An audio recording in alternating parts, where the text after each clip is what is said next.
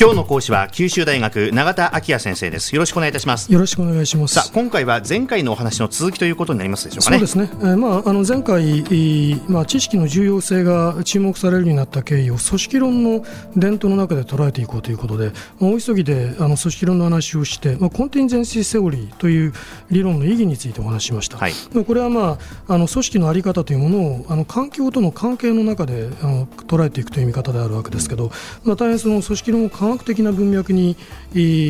あの登場させていく上で重要な意味を持った理論だと思います。ただまあ課題もあるわけですね。でそれはどういうことかと言いますと環境に対して組織のまあ受動的このパッシブなあの側面だけをまあ説明しているという点なわけですね。でまあ、この理論に基づく組織の返済原理っていうのは非常にその環境決定論的な性格を持つことになるわけですね。うん、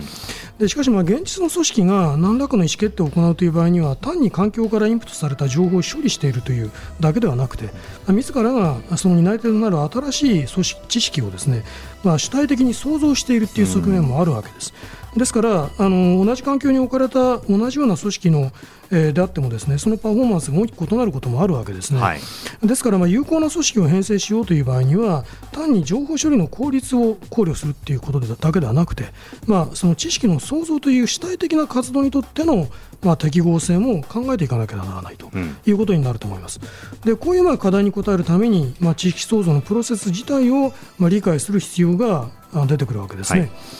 で、えそのためのよりどころになる理論というのが、まあ、一橋大学の名誉教授でいらっしゃいます野中育次郎先生という方によって、まあ、提唱されたあ組織的知識創造の理論というものですね。組織的知識創造の理論、はい、はい、でこの理論はですねあの知識に関する本質論的な考察を踏まえて新しい知識が組織的に創造されるプロセスを記述しているわけですね、うん、それを、まあ、暗黙知と形式値の相互作用による、まあ、知識変換のプロセスであるというふうにまあ記述しています。暗黙知っていうのはまあ英語であのあのターシトノレッジと言ってますけれども、これあの五感を通じてまあ経験的に獲得された知識、うん、そしてあの言語化することがまあ困難でまあ主観的な知識とまあ定義されているんですね。主観的な知識、はい、えー、でまあ具体的にはですね、あの我々があ習得しているこうある種のこうスキルとかノウハウとかあのそれからまあ一種の認知的なスキルもありますね。うん、まあそういうものがあの挙げられるわけです。で例えば私たちあの多くの知人の顔を知っているわけですけれど、うん、それらの顔をどういうふうに識別しているのかを完全に言葉によって説明することはできないんですよね。これは一種の認知的なスキルです。はい、でこういうものがあの言語化することが困難な知識があの中理論の中では暗黙知と言われてるわけですね。言語化できない言葉っていうことですね。そうですね。はい。でただですね一方私たちは通常まあ知識っていうとあの科学の公式だとか、特許の明細だとかあるいは製品の使用だとか、まあ、そうしたあの表現された知識を思い出すことが多いだろうと思います、ね、まあ、言語化されてるっていうね、えー、そういうのは野中理論の中では形式知 explicit knowledge と呼ばれてます。形式知、はい、はい、でこれはまあ言語化された客観的な知識の、えー、具体例として今言ったの科学の公式などが、まあ、挙げられるわけですね。うんえところでこの今日お話した暗黙知という言葉の概念ですけどこれはもともとマイケル・ポランニーというあの科学者 chemist によってあの展開された認識論に、まあ、由来してるんですね。科学者が展開してるそうなんですね。でこのプランニーはですね科学的な発明をあの遂行するこの認知のプロセスに関心をもともと持っていて、うん、まあ、そなぜ発明が行われるのか。でそれを暗黙に知るあのタシットノーイングの認知過程だっていうふうにこう考えて検討していったわけですね。うんえまあ、ですからあのプラニーはこの認知プロセスの暗黙の次元についてあの論じてるんですけど同じような文献の中でですね我々が語れる以上のことを知っているっていうことも述べてるわけです。だけど彼のもともとの関心はむしろあの発明を行おうとしている探求者が誰にも語られることなく知識を生み出すことに至る、まあ、そういうプロセスにあったというふうにあの考えた方がいいだろうと思いますね。うんでまたさらにあのプランニーが言う暗黙知っていうのは言語化できないあの次元にあるものであありますけど野中理論でいうところの暗黙知は、まあ、形式値のとの間で相互変換が可能な知識ですから、うん、この2つの暗黙知の概念というのは大きく異なるわけですね、はい、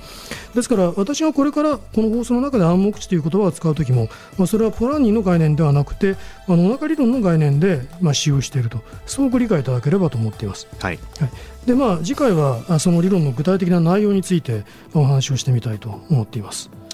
はい。ではここまでまとめていただいてキーワードどうでしょうか？そうですね、まあ今日も非常にいろいろなことをお話してきましたけれども特にあの次回の、えー、理論枠組みをご理解いただく上で暗黙知という言葉はあのぜひあのご記憶いただければと思います。それから知識創造という観点ですね。この2つをあの今日あキーワードとして挙げておきたいと思います。はい、はい。さあそして先生からお知らせがあるということで、はい、はい、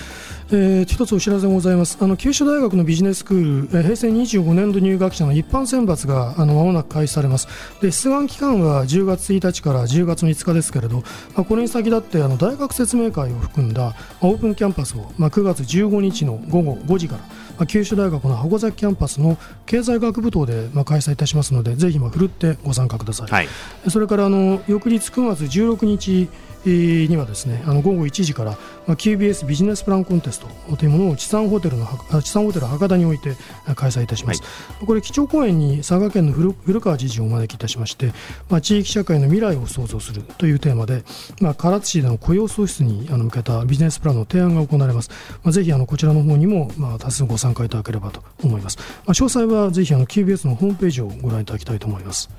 こういったあのイベントごとにはそのこのスタモニービジネススクールにご参加の、まあ、長長先生はじめ、はい、いろんな先生方もいらっしゃるんですかね。あのそうですねあの、まあ、ビジネスプランコンテストの方ではああの審査に関わったり、まあ、あのいろんな形でもちろん関与いたしますしそれからあのオープンキャンパスの中ではですね模擬講義というのを実施いたします。であのこの模擬講義ではですね、えーまあ、あのこの放送でもおなじみの星野先生があのオープンキャンパスの際にあの担当されますので、えー、ぜひあのそちらの方をお聞きいただければと思います。はい、詳しくは QBS ホームページをねご覧いただければよろしいかと思います、はい、えー、今朝は九州大学永田昭也先生でした。ありがとうございました。ありがとうございました。